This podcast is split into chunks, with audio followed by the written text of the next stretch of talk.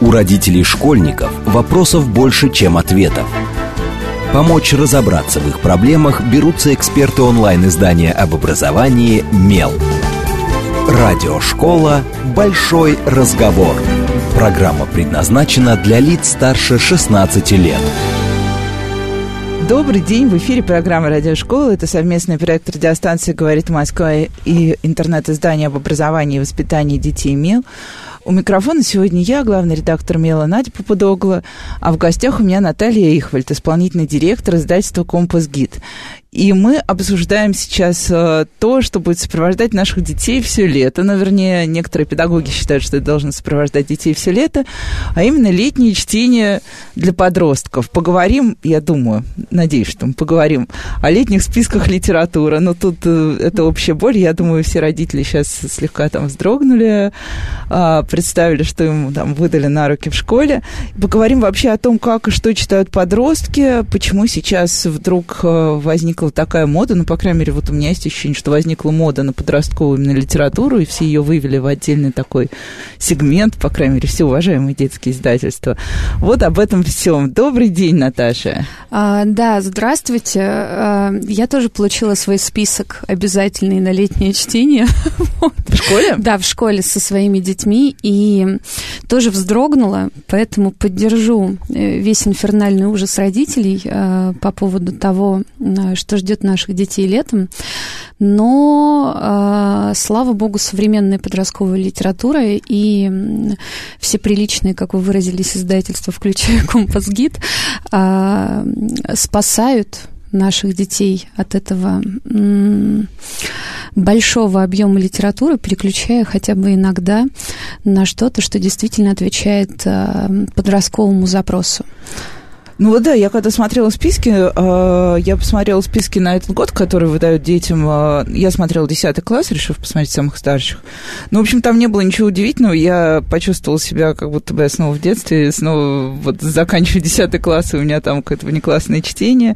И там были и стандартные «Война и мир», «Бедные люди», «Очарованный странник», «Вишневый сад», и, в общем, вот все-все-все. И Обломов. Я и помню, ни одного Тимоте де Фамбеля. Нет, ни одного Тимоте де Фамбеля. И вообще э, я заметила очень интересную закономерность, потому что, а, например, а, условно говоря, такие хорошие школы, ну, школы, которые пытаются более-менее гибко подстроиться под детей и дать им что-то приятное, помимо обязательного, они стали теперь выкладывать несколько списков литературы. То есть есть обязательный список. Вот, например, у Вышки я нашла список «Ключевые тексты. Опора для ЕГЭ по русскому и литературе».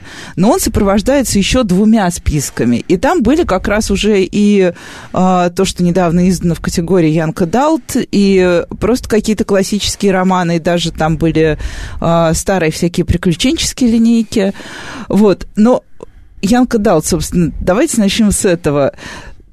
Когда вообще появился Young Adult, вот как категория у нас на книжном рынке, и что вообще, что вкладывают в это понятие? Потому что, мне кажется, до сих пор многие родители не понимают, что это за книжки отмаркированные Янка Далт. А, технически Янка Далт – это литература для молодых взрослых, и если мы ориентируемся на европейскую сетку возрастную, которая, собственно, сформировала сегмент, это литература от 15-16 э, и до 23-26. То есть э, туда попадают и старшие школьники, и студенты в эту категорию, а, по крайней мере, вот по тому, как учимся мы. Когда Янка Далт появился в России, Вопрос сложный, потому что, например, Компас Гид абсолютно уверен в том, что мы сделали первые Янка Далт книжки в 2000 2011 году, когда это еще не называлось словом Young Adult. Ну да, скорее появилось само понятие. Да, то есть, эм, в общем-то, скорее всего, книги появились раньше, чем сам термин,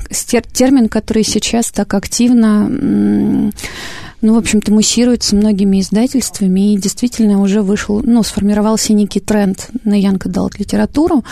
А, у нас, наверняка, вы помните романы «Притворяясь мертвым» и «Скажи, красная шапочка». Это, в общем-то, классический Young Adult. И а, это 2011-2013 год. А, а вот если мы поговорим про литературу, ну, в принципе, мы, кстати, совсем недавно тут обсуждали всякие м, градации по возрасту. 23 у нас теперь тоже подростки считаются, так что мы все равно остаемся в, а, в русле заданной темы.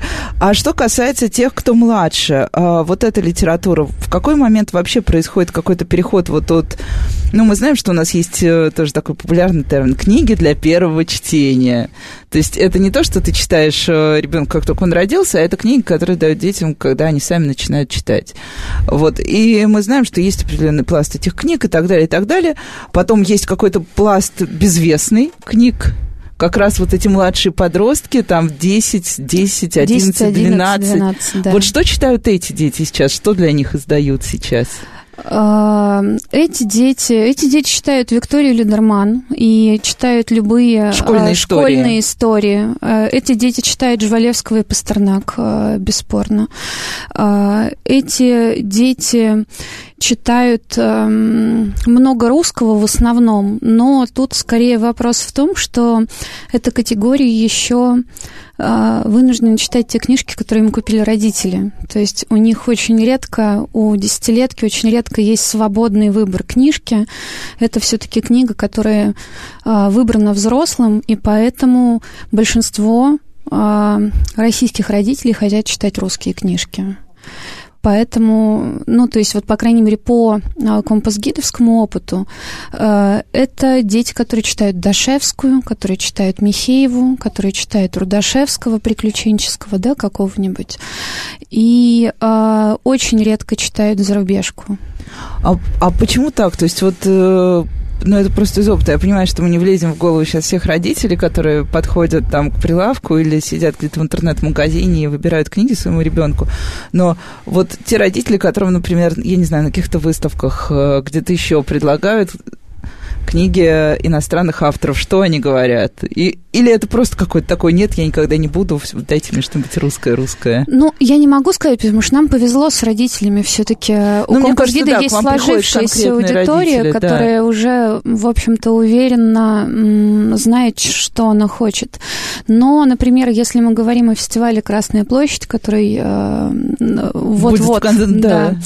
Э, и э, там, например, очень много захожего люда, то есть это люди, которые не знают ничего о книжках, они знают, как книга выглядит. То есть это туристы, люди, которые не живут в Москве, которые просто вот, ну, то есть они ничего не знают о тех издательствах, которые стоят на фестивале.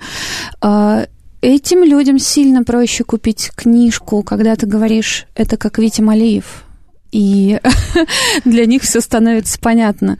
А, при этом, при всем, зарубежка вызывает ужас, потому что они не знают этих авторов, для них непонятны имена, то есть они открывают, начинают читать, видят, что там какое-нибудь сложное скандинавское имя, они не понимают, мальчик это или девочка, и они почему-то уверены в том, что их ребенок это тоже не поймет.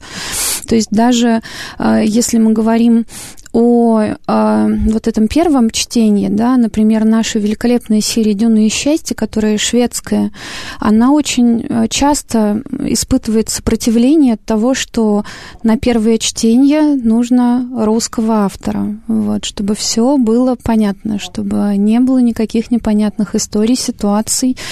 Мало ли что в этой книжке написано. Да, такое напишет, мы все знаем вообще. Да, да, да. Мало ли что может случиться на десятой странице. Конечно Конечно, вот. Поэтому а, с подростковым чтением все примерно так же. То есть, если есть выбор между русской и зарубежной книжкой, победит русская. Это совершенно точно.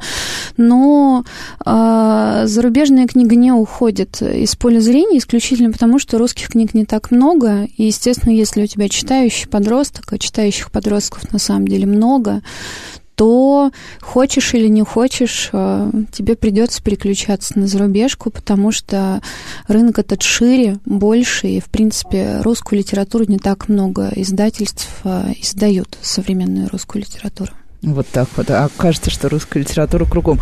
Но тут вот мне еще интересно, на самом деле, есть такой миф, что подростки читают, что у подростков есть такие, ну, как раз вот у младших подростков, скажем так. У них есть очень жесткое предпочтение, вы о нем уже упомянули, вот говоря о Рудашевском, например, что они хотят либо приключения, либо школу, либо есть третья категория фэнтези.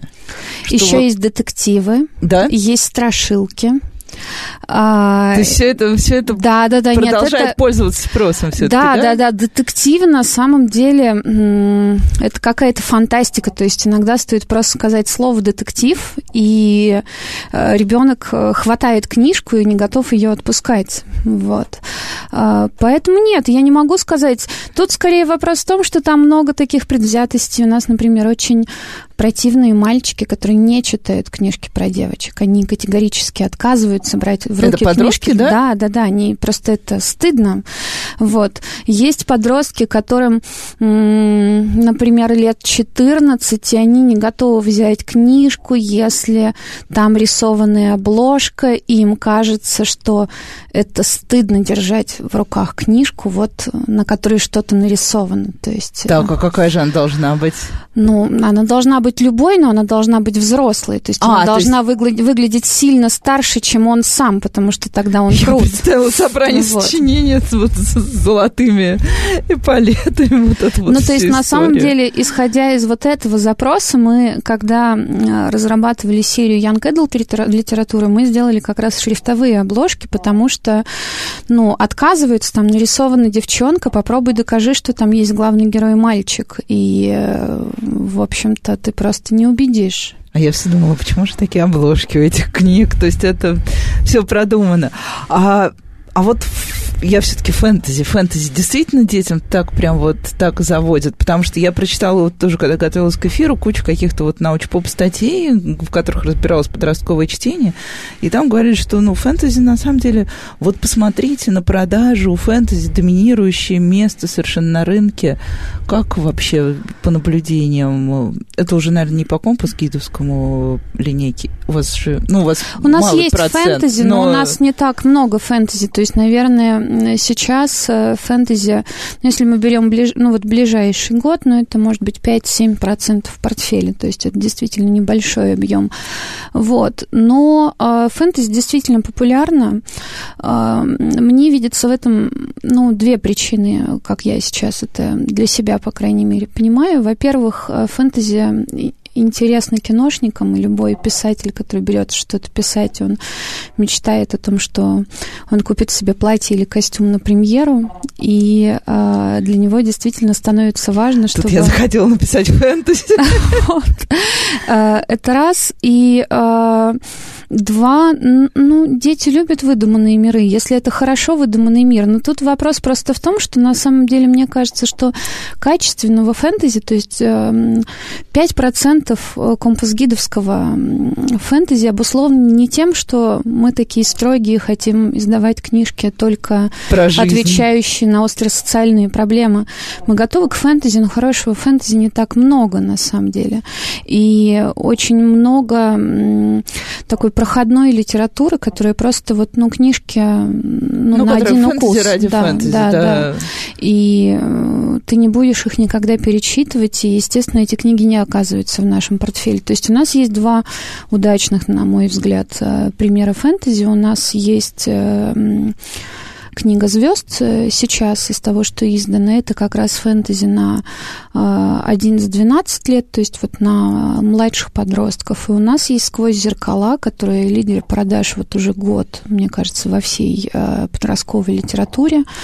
Это фэнтези для старших подростков и взрослых. Мы теперь стали говорить о взрослых, потому что мы получили огромное количество гневных писем от читателей 30+, плюс со словами, почему вы решили, что это подростковая книга. И мы теперь всегда говорим, что это книга для всех, для всех, кто старше 13. Вот это, кстати, очень интересно. Это такой жанр. Я знаю, что вот я, поскольку я каждый день получаю очень много писем в редакцию. А, в издательство тоже пишут, что вообще пишут родители? Они пишут спасибо, они возмущаются. Есть еще у них какие-то такие... Мы, к сожалению, очень редко получаем письма со спасибо. А, мы получаем очень много смешных отзывов, а, на которые мы стараемся не реагировать из серии. Ну, мы можем вечно обсуждать, почему книжки дорогие, мы получаем эти отзывы регулярно. Мы получаем отзывы почему вообще современные книжки книжки должны продаваться, почему они не выложены в общий доступ. Это должна быть а, федеральная ну да, программа, же, да. которая должна срочно выложить все эти книжки в общий доступ и а, сделать их доступными для людей, потому что что там читать, читать там нечего. Вот. И а, мы слышим очень много спасибо, когда мы на фестивалях, куда приходят наши читатели. То есть ну, от своих благодарных читателей мы слышим, конечно, очень много а, приятных слов. А, на том и стоим. А, но в целом а, нас ругают, нас ругают за а, любые такие резкие книжки, которые отвечают какому-то острому запросу, подростк, ну, подростковому как раз запрос. Например, у нас есть книжка про то, как девочка влюбилась в учителя. И, казалось бы, ну, любая девочка хоть раз влюблялась в учителя, ну, либо в преподавателя в ВУЗе, в общем, никуда ты от этого не денешься. Но, ну, это нельзя читать, это плохо. То есть это вот взрослые, Конечно, взрослые родители взрослое, пишут? взрослое мнение того, что э, если ты говоришь, что это книжка про первую любовь, на тебя смотрят с прищуром и строго спрашивают, а нет ли там чего-нибудь такого? Вот, и ты начинаешь говорить о том, что ничего такого там нет, там есть обычная любовь и обычные 17-летние подростки. И тут сразу хочется спросить про возрастной ценз, тот самый, который у нас уже давно э, используется. Мы все знаем, что на книгах проставлены там 0 плюс, 8 плюс, 12 плюс, а есть книги, запаянные в целлофаны, которые идут 18, 18 плюс. 18 да. плюс. Вот как э, подростковая литература живет в этом? Что, собственно, вот какие там критерии градации? И... Ну, вы знаете, на весь сегмент 0 плюс и 6 плюс и 12 плюс, в общем-то, это, конечно, не очень коснулось. Это коснулось как раз Ян Кэддлта. Ну, вот я так, да, поэтому а, спрашиваю потому что ну, у нас тоже есть книжки, запаянные в целлофан, хотя это книги для подростков. И тот же самый, например, роман э, «В центре вселенной» Андреаса Штайнхёфеля – это книжка с маркировкой 18+. И несмотря на то, что, в общем, возрастной адресат у нее от 16, и, ну, то есть это уже такая воля семьи, да, готова ли она разрешить своему ребенку эту книгу читать. У этого всего очень много минусов. А, основной из них, что эти книги, на которых маркировка выше, чем читательский адрес, они не попадают а, в библиотеки детские, не попадают в библиотеки семейного чтения. То есть они попадают только во взрослые библиотеки, либо в молодежные библиотеки их э, не так э, много. И, ну, наверное, Москву и Петербург это задевает менее всего, потому что, в принципе, э, столицы-то как раз книжки покупают. А по регионам это бьет достаточно сильно, потому что книги, о которых дети читают на том же самом меле, они потом не могут их прочитать. Ну да, и заказать их, кстати, тоже очень дорого, потому что нам много раз писали читатели, которые живут в удаленных регионах, как бы так вообще... Ну, мы однажды, когда разыгрывали коробки с книгами, получили в ответ, что очень жаль, что я проиграла, потому что вот вы обещали нам переслать книги, у нас тут все возят очень дорого. А, ну, и мне кажется, что для родителей тоже, вот, э, ну, я, если представить, мне кажется, обычного родителя, даже когда ты приходишь в книжный магазин, ты думаешь, куплю сейчас что-нибудь ребенку, видишь запаянную книгу, ты сразу чувствуешь какой-то такой ментальный подвох. Раз запаянная, значит, внутри точно то же самое, что и с вот... Нет, не знаю, мы на самом деле сейчас очень много делаем запаянных книг, но в основном потому, что мы стали делать такие очень э, какие-то большие проекты, продукты, которые просто, если их не а, убирать в следу, они просто не доедут до книжных магазинов. То есть, когда а, или доедут страниц, уже в, печаль, в печальном. Вот, mm-hmm. то очень хочется, чтобы эти 600 страниц, потому что это все-таки не 300 рублей уже, чтобы эти книжки доходили в каком-то очень хорошем состоянии виде, да, они... А, до своего читателя.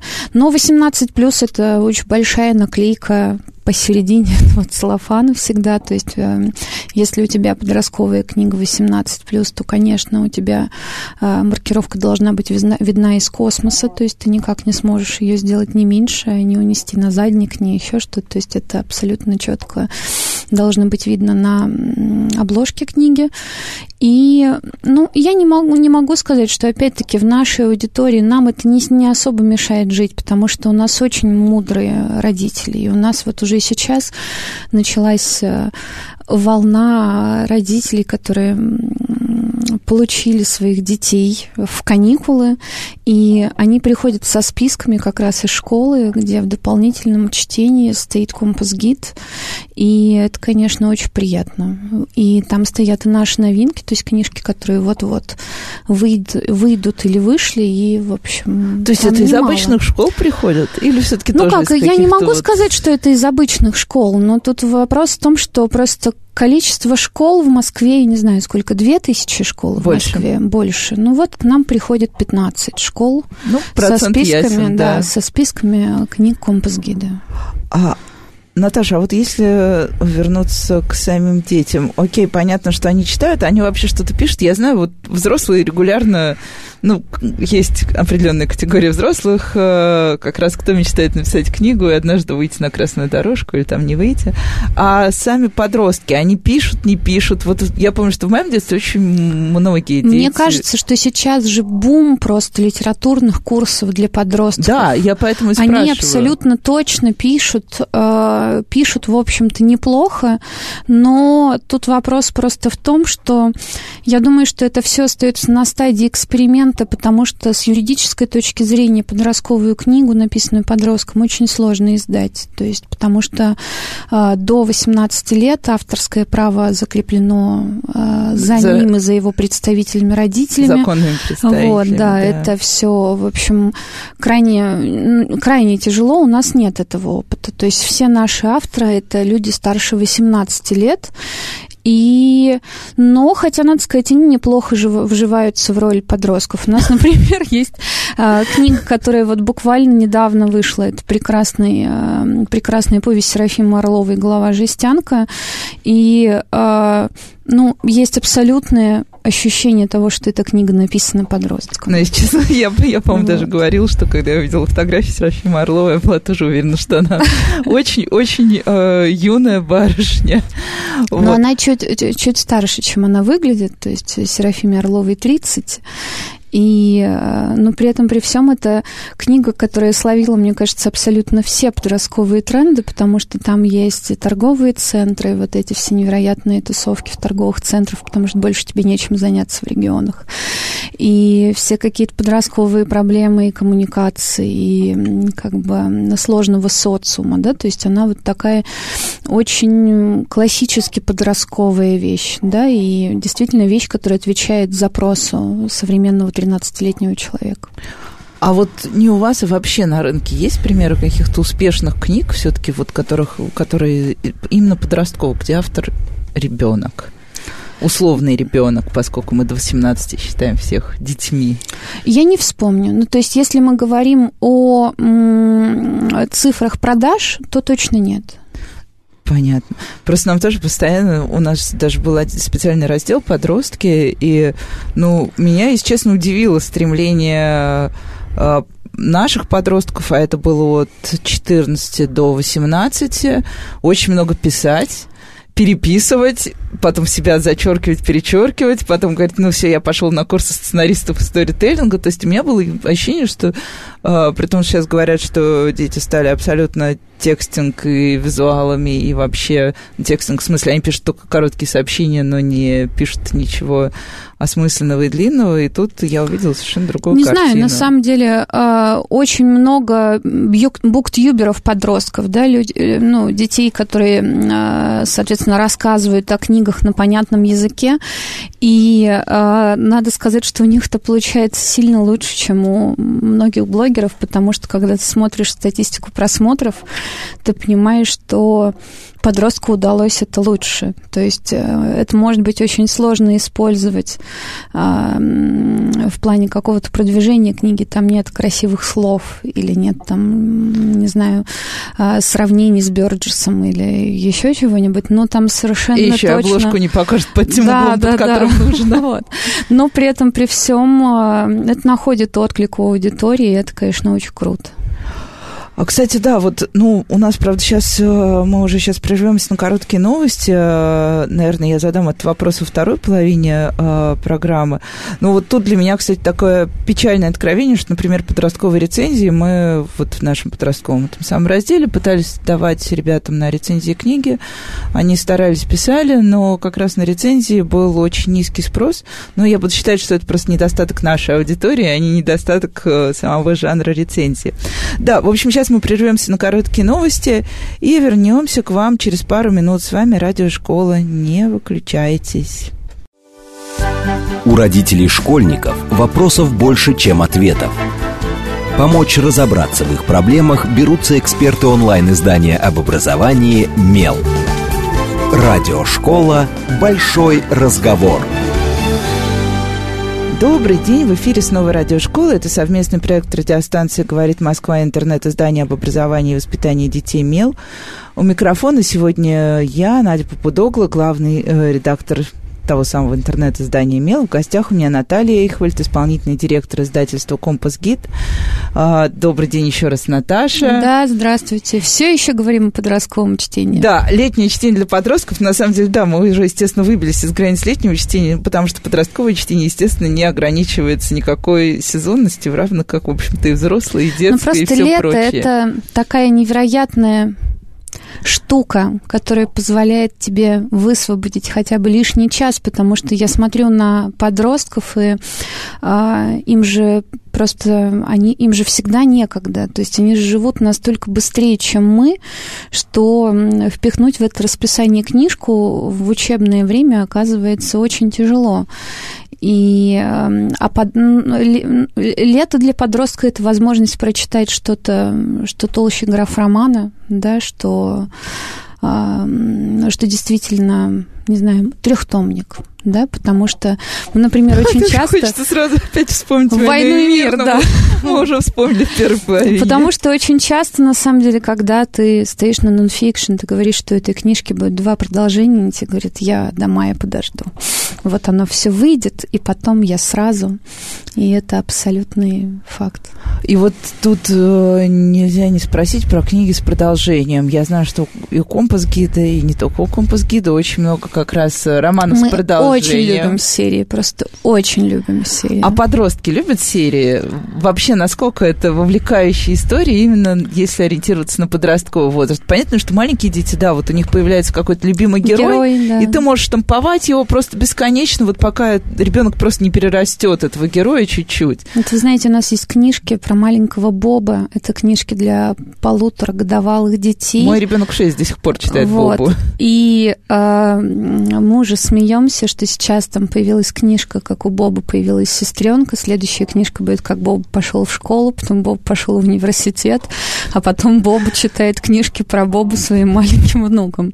Вот. А, нет, мы очень любим серии, на самом деле подростковые серии у нас есть, э, те же самые «Сквозь зеркала», у нас сейчас вышло три тома, и если вы меня разбудите ночью, первое, что я вам скажу, это дата выхода четвертого тома во Франции.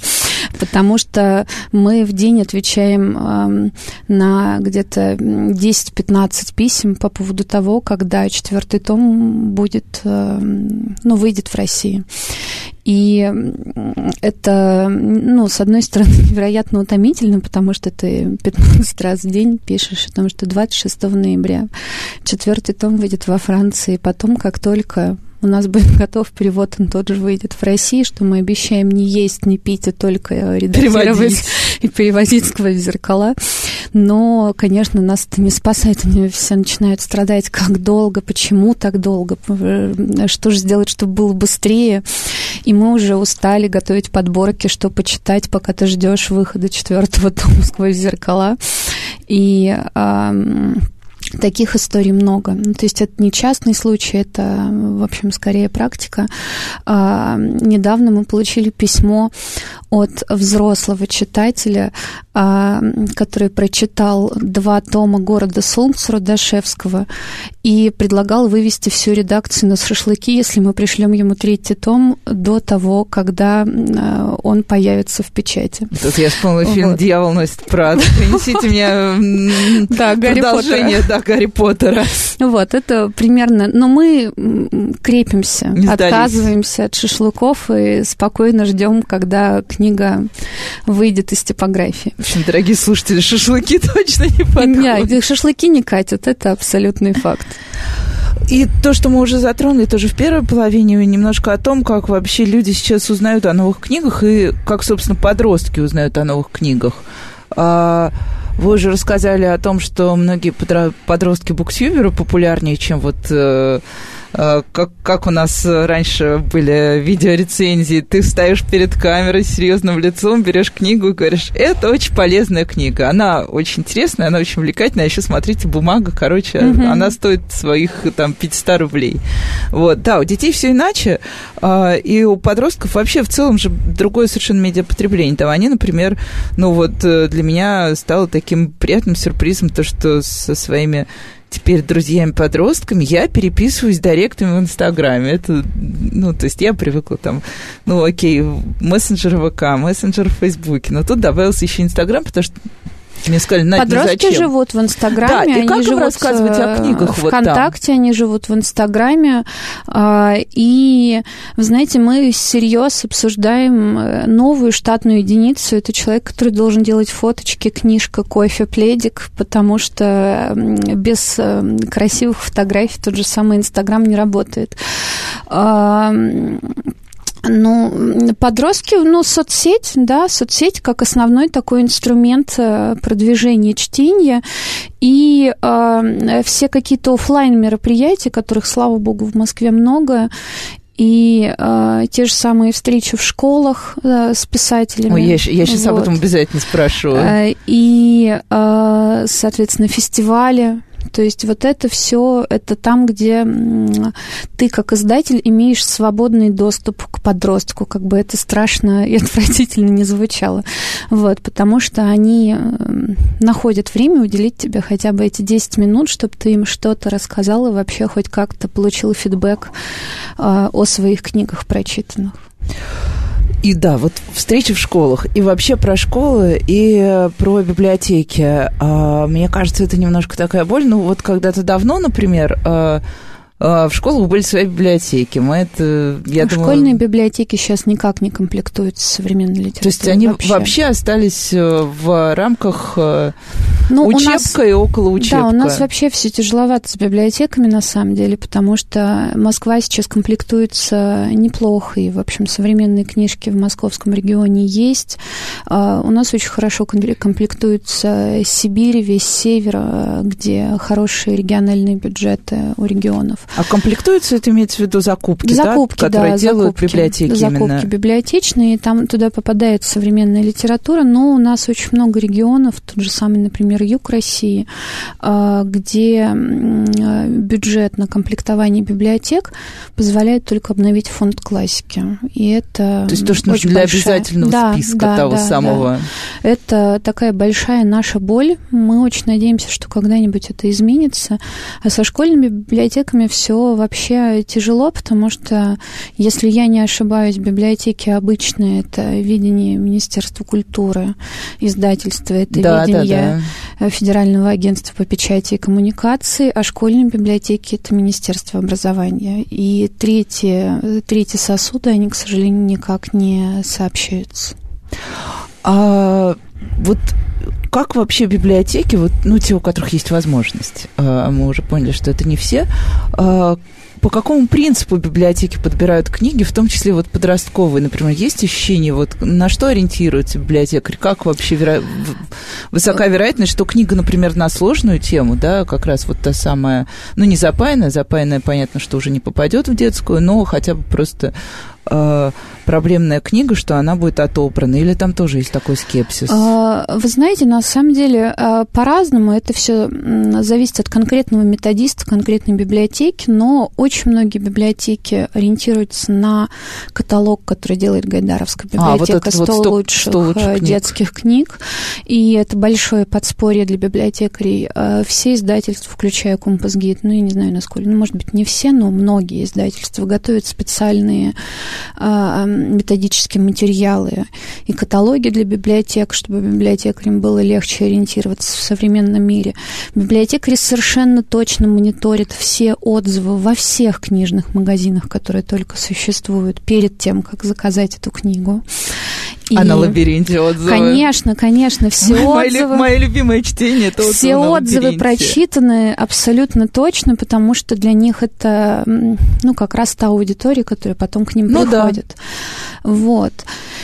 И э, очень редко спрашивают э, совета издательства. Обычно это... Ага, то есть здесь вы на вторых ролях. Мы абсолютно после точно, отзывов на лабиринте. Мы абсолютно точно на вторых ролях. Но, может быть, на самом деле это и правильно, потому что мы же как те маньяки, у которых не бывает нелюбимых, нелюбимых книг. И на самом деле... Ну, понятно, да, у них прямой тест на аудиторию. Да, находишься в тупике иногда. А школы? Ну, вот я думаю, все прекрасно знают, что школа такая в России достаточно закрытая структура. В школу да, ты так просто да. не войдешь, даже если ты родитель. Ты останешься где-нибудь в районе турникета, особенно если ты забыл, вот как в Москве, карточку, то там еще придется три раза доказать, что ты это ты. Вот. Но даже если, я думаю, даже и не родителям, как известно, если у тебя нет какой-то там организованной, согласованной, пересогласованной программы какого-то мероприятия, ты в школе тоже не окажешься. Вот вы в каком формате работаете со школами? Мы Что согласовываем, это? согласовываем и согласовываем официальные мероприятия в школах. А, то есть, а, на самом деле, у нас есть э, специально обученный человек, который занимается школами и работает со школами плотно. А, и мы проводим встречи писателей в школах, а, не берем за это денег, а, слава богу. Мы просто просим, чтобы дети прочитали книги и чтобы эта встреча была интересной, чтобы были вопросы от детей. И это такой, ну, автограф-сессии, естественно, это, конечно, такой очень хороший э, стимул, в принципе, читать. Но надо сказать, что процент этих школ примерно ровно такой же, ну, может быть, чуть больше, чем про, ну, как, как процент школ, где в списках летнего чтения есть современные книжки. То есть это, конечно, энтузиазм конкретного учителя литературы и русского языка. Это энтузиазм родительского комитета отдельно взятого класса, который готов это все идти Где есть дети-фанаты, например, да, и очень да, хочется да, да, всех порадовать. А, вот, а, которые готовы идти согласовывать проведение этого мероприятия там на уроке литературы. Но, надо сказать, лед тает, и с каждым годом этих школ становится больше. И э, мы, у нас появилось, у нас становится больше российских писателей, которые готовы действительно общаться с подростками. А, для нас это невероятно важно, потому что это как раз а, та аудитория, которую ты так редко видишь, потому что на самом деле весь ужас любого издателя заключается в том, что ты детского, да, что ты Вы делаешь сидите книжку. в своей коробочке, а Да, мы сидим в коробочке, видите. мы видим родителей этих детей, э, которые приходят и говорят, ой, моей вот это понравилось, бери, а моей вот это не понравилось, не бери. Это и мы... я я там. И мы, мы, мы очень, очень, очень просто катастрофически редко видим детей, которые действительно читают наши книжки. То есть это буквально несколько фестивалей в год. Это вот эти встречи в школах. И, э, ну, и все, у нас больше нет какого-то инструмента. И очень редко какие-нибудь смелые мамы и папы приводят к нам детей в редакцию. Но это, в общем, определенный уровень смелости. У нас, например, есть папа, э, дружественный папа из Минска, он так записан в моем телефоне, который приезжает в Москву в командировку, у него пятеро детей, и, значит, обязательная программа любой его московской командировки – это оставить у нас в офисе 15 тысяч рублей э, по всем возрастам. Неплохая для издательства. Вот. Да, да, да. И он потом, он не часто приезжает, к сожалению. Мы ждем его каждую неделю, приезжает ну, раз в квартал. Вот. Но он потом нам отписывается, он пишет нам письма и пишет фидбэк по каждому ребенку, кто что прочел и что понравилось, и что не понравилось. Это невероятно круто, но это вот такая ну, разовые инициативы вот, таких дорогие родители, вы, немного. если чем-то довольны или недовольны, спросите своего ребенка сначала, а потом можете написать в компас гид. И Наташа будет читать. Да, нет, я точно читаю все эти письма, они все приходят ко мне, и я на все эти письма отвечаю, и, в общем, по возможности как-то мы ищем какие-то выходы, потому что, на самом деле, мы стараемся, мы отвечаем на очень, ну, просто на очень много писем от э, людей, кому-то достался брак, мы тут же начинаем менять эту книжку и отправлять туда новую книжку в подарок. Потом делаем что-то еще, мы получаем письма о том, что, вы знаете, пять лет назад у вас была книжка, она закончилась в продаже, у меня ребенок очень хочет, а я тогда не успела купить, и тогда у наш, на- наши курьеры стоят на ушах и перелопачивают весь склад в попытке эту книжку найти. И потом высылаем ее почтой, и, в общем, это иногда стоит сильно дороже, чем сама книжка. И, ну, в общем, на самом деле мы правда любим письма, и очень э, здорово, когда они не только о том, что книжки стоят дорого, и о том, что что-то не понравилось, но и когда ты получаешь хороший фидбэк из серии «О, вы мне посоветовали, это было так круто», и я видела своего ребенка, который э, сидит и читает. У нас, например, была мама, я, к сожалению, забыла, как ее зовут, с которой мы поспорили, что она покупает у меня три книжки, и что если ее ребенок не будет читать, во-первых, она сможет их Вы вернуть. вернете деньги. Вот, она сможет их вернуть, а, а, во-вторых, а, ну, там какая-то плюшка была ей обещана, то ли ей кон- коробку конфет обещала, то ли еще что-то. И я помню, что девочке было 10 лет, и я ей предложила «Дом П» Юли Кузнецовой, и еще две книги, вот две другие книги я уже сейчас не вспомню. Но факт в том, что я выиграла спор. Мне прислали фотографию читающего ребенка, который сидит за этим домом П. И это была 150-я страница книжки, и она не была готова от этой книжки оторваться. И в эти дни ты понимаешь, что ты не зря пришел на работу, и совершенно точно это все имеет смысл. А если вернуться к школам, кого зовут? Вот тоже, ну, я понимаю, что сто процентов зовут Ледерман, про школу, вот это все и фантастика. Нет, на самом деле э, мы живем не в схеме, кого зовут, мы живем в схеме... Кого мы кто- предложим? Да, потому что на самом деле у нас очередь на авторов. Ого, так. И, допустим, на авторов, э, которые приезжают из другой страны или из другого города, то есть они проездом в Москве, у нас сейчас есть расписание на сентябрь, и там уже нет свободных окон. И э, с московскими авторами примерно так же, э, потому что, ну, в общем, у всех у них есть своя жизнь, и, естественно, они не все время готовы ходить по школам и общаться с незнакомыми детьми, у них есть свои дети, свои работы. И, ну, по большому счету, если у нас появляется класс, у которого созрела эта инициатива с кем-то пообщаться, мы, ну, в общем, тратим много времени, чтобы найти, кто в это время свободен, что может быть интересно точно и что попадает в возрастной адресат.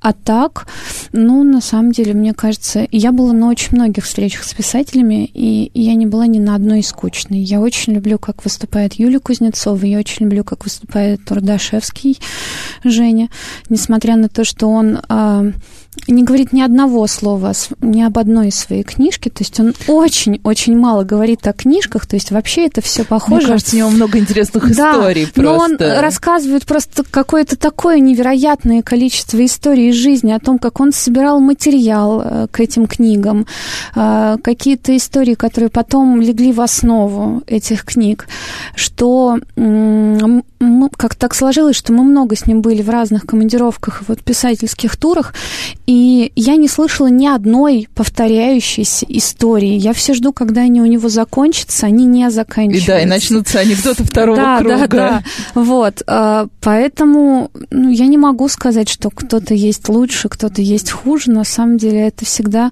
как и книжки этих людей, они же абсолютно разные, так и встречи с подростками, они такие тоже совершенно разные. И, ну, если а, рассказы Нины Дашевской, например, да, такая одна большая музыка, то, в общем, встреча с Ниной, она ровно точно такая же. Если Виктория Лидерман пишет про школу, то а, ты сидишь на ее встрече, и такое ощущение, что тебе снова 13. И, и сейчас к да, доске. Да, да, да, и ты сейчас пойдешь, ну не то чтобы к доске, потому что э, как-то это все по-душевному, но ты вспоминаешь всех своих хороших учителей, которым ты очень благодарен, и кажется, что ты снова на секунду окунулся в то детство, ну, в какие-то хорошие моменты этого детства. Ну, то есть встречи разные, как и книжки разные. И кого зовут, ну, конечно, на любого иностранного писателя выстраивается невероятная да? очередь. Просто невероятная очередь. А, Жан-Филипп Рувиньо приезжает Ой, ну, весной. А Рувиньо, я, я видела, что было на нонфикшне, это было... А невероятно для меня зрелище, потому что, как, мне кажется, год назад было, или, или два, два даже два, уже, два. два года назад, когда ты входишь в большой зал, и там сидит толпа детей, они сидят на скамейках, они сидят на полу, потому что места закончились, у них на коленях лежат книги, они задают вопросы. Ну, то есть я достаточно скептически была настроена и думала, что вот, да, все говорят, а Рувиньо популярный писатель, да, а потом еще я увидела очередь за автографами, и, в общем... Ну вот Жан-Филипп Равиньо приезжает весной в Россию, и он будет в Москве и так будет я, в Петербурге. Я заранее запишусь в очередь Да, будет в Москве и в Петербурге, и э, петербургские школьники уже купили книжки для летнего чтения, потому что они готовятся. То есть они готовятся, и, э, надо сказать, еще очень крутая штука. Она, кстати, ну, правда, единственное, что она попадает вот в это младшее подростковое чтение, то есть это 10, 11, 12 лет. Э, нам передают огромное количество рисунков по книжкам наших писателей, и мы потом эти рисунки отправляем во Францию, Англию, Россию, еще куда-то. То есть вот у нас просто, у нас очень много э, Вилли из книги Нины Дашевской, у нас половина редакции увешана этими рисунками, которые Нина не смогла увезти откуда-то, и они живут у нас теперь. А, мы отправляли огромную стопку, когда мы уговаривали, это вообще на самом деле мы отвратительные люди, когда мы уговаривали Тимоте де Фамбели приехать эм, в Москву, а мы потратили на это не один год. Так, вот, вот. это Мы отправляли э, рисунки Табила Алнеса из московских школ. Это была стопка в полтора килограмма, и мы слали это все с официальным письмом от издательства о том, что российские дети очень ждут, ждут вас. Да, когда, когда вы доедете. И в итоге Тимоте нашел окно в своем расписании, действительно э, был у нас в гостях год назад. И таких историй как бы очень-очень много, и вот эта а, коммуникация между писателем и подростком, она действительно очень очень важна. Вот. Но самый популярный вопрос, как бы это смешно не звучало, от подростков до сих пор, а вы правда живой? А вы правда написали это, и вас можно потрогать?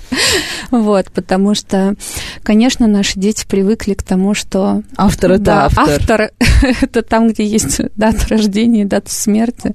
И, в общем, очень медленно, да, эта схема меняется, вот, потому что действительно они... И, кстати, это вот школа очень способствует этому своими списками литературы, потому конечно, что в наших списках конечно. всегда авторы с э, двумя цифрами, да, начала и конца.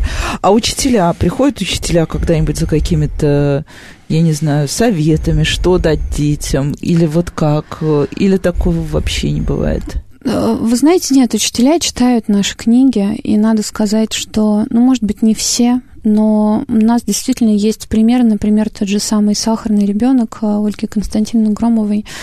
Это э, книга, которую знает практически любой российский учитель уже сейчас. И э, мы даже выпускали специальное взрослое издание с а, комментариями, с комментариями Ям, да. Ямбурга, как раз с его статьей о сахарном ребенке, исключительно по запросу российских преподавателей. И, в общем, э, э, эти примеры есть. Ну, нам бы, наверное, хотелось, чтобы их было больше. Не, ну мне кажется, даже сахарный ребенок это уже огромный успех, учитывая то, как, в общем-то, выхолащивается у нас и преподавание истории. И э, сахарный ребенок, для тех, кто не читал, я очень советую почитать. Это история девочки, которая росла в 30-е годы у которой был репрессирован отец. Ну и дальше вы примерно можете себе представить, лучше купите и почитайте. Это книжка с хорошим концом. С хорошим концом, да. И вообще прекрасная лиричная книга. Я ее с огромным удовольствием даже перечитываю, хотя я не учитель и не ребенок. А, в общем, у нас подходит к концу, к сожалению, время, но мне кажется, мы обсудили примерно 0,0001 да, да, да. одну миллион от того, что можно было обсудить о современной детской литературе.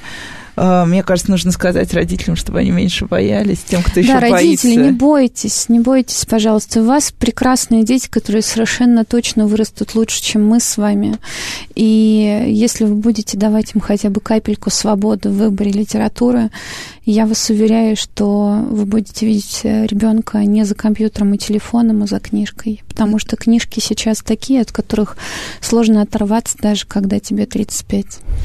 Ну, вот это, мне кажется, прекрасный финал. Читайте летом и читайте в любое другое время. С вами была Радиошкола.